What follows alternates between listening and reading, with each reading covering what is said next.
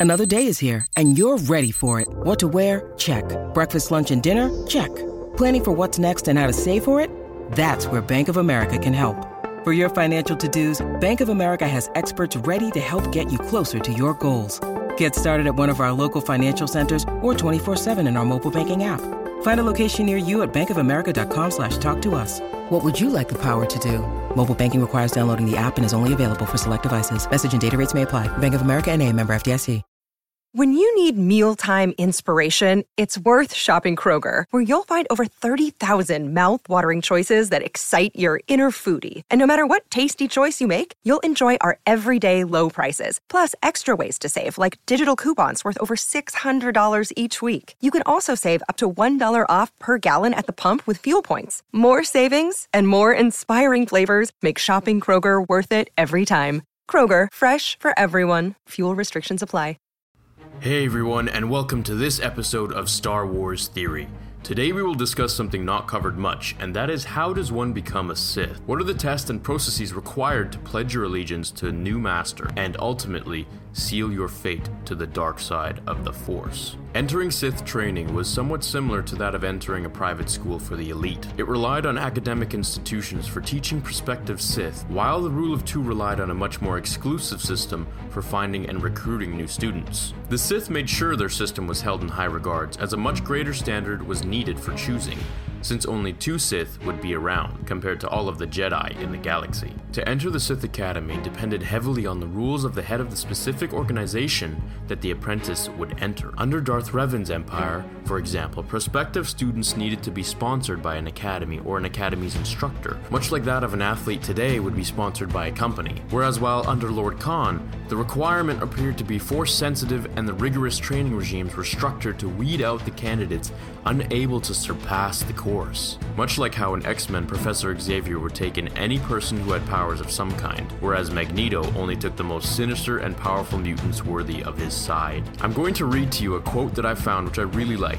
It shows the mindset of the Sith, which we don't get to see a lot of. It's by Lumiya, who is a character in the book Bloodlines. She was watching over Jacen and Luke's young son, Ben. The quote reads Taking the life of an innocent is always harder even than taking your own, if you're sincere. This is the ultimate test of selflessness. Whether you're ready to face unending emotional pain, true agony to gain the power to create peace and order for billions of total strangers, that is a sacrifice. To be vilified by others, by people you know and care for, and for your personal sacrifice to be totally unknown to those billions you save. To do your duty as a Sith, to do your duty for the good of the galaxy. It's easy to be a clean cut hero slaying monsters. There's always a little bit of vanity in it. There can be no room for vanity or pride in being despised. This stretches much clarity on the fact that sacrifice was not necessarily the focal point for a Sith's training, but rather as a test of the applicant's true dedication, and thus prodded the adept to kill a loved one, sealing their fate to the darkness and proving their allegiance to their master. It usually happened near the beginning of their full training to ensure commitment,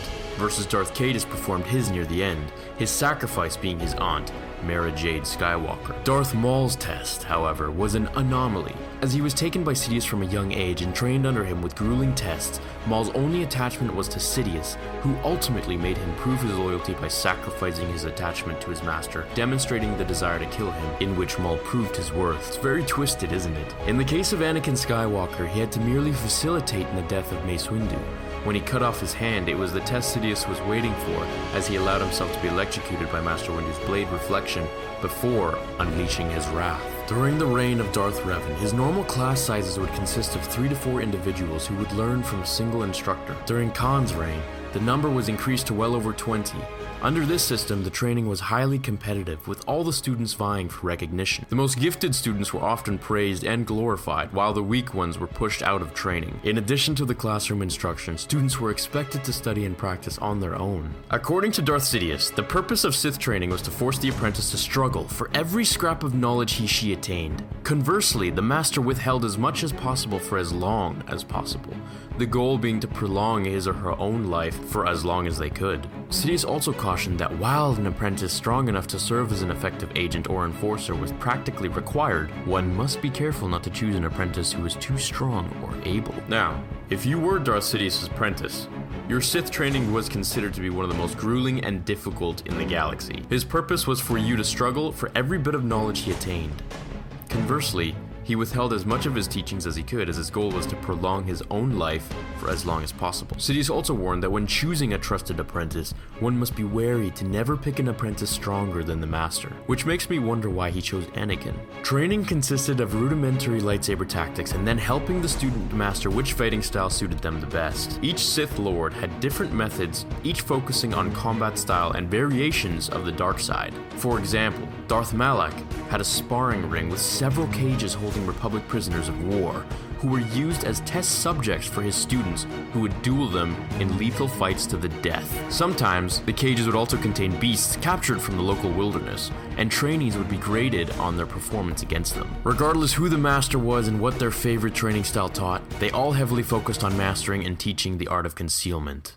Abilities such as force stealth were stressed, as Sith frequently had to move about public places but needed to remain hidden from the Jedi. Particularly, in the Rule of Two, Sith Lords refined the technique so well that they would be able to sit across from the most powerful Jedi in the room and remain unnoticed. This is how Chancellor Palpatine clouded the Jedi and even Yoda's ability to sense the very threat under their noses, remaining benevolent. I hope you all enjoyed this video. I really liked writing it and researching beyond my knowledge on the subject. I also hope you're all reading up on your Star Wars facts because I'll be asking a difficult question for the contest coming up in less than two weeks' time, which you can all enter on my Facebook page when the time comes. I saw some of the work done on the fan film I created for you all, and it's looking absolutely unreal. I'm beyond excited to show it all to you in the video that outlines the contest. I wish you all a good day or night wherever you are watching this, Think deep and judge well, my fellow Jedi and Sith brothers, and as always, my friends, may the Force be with you.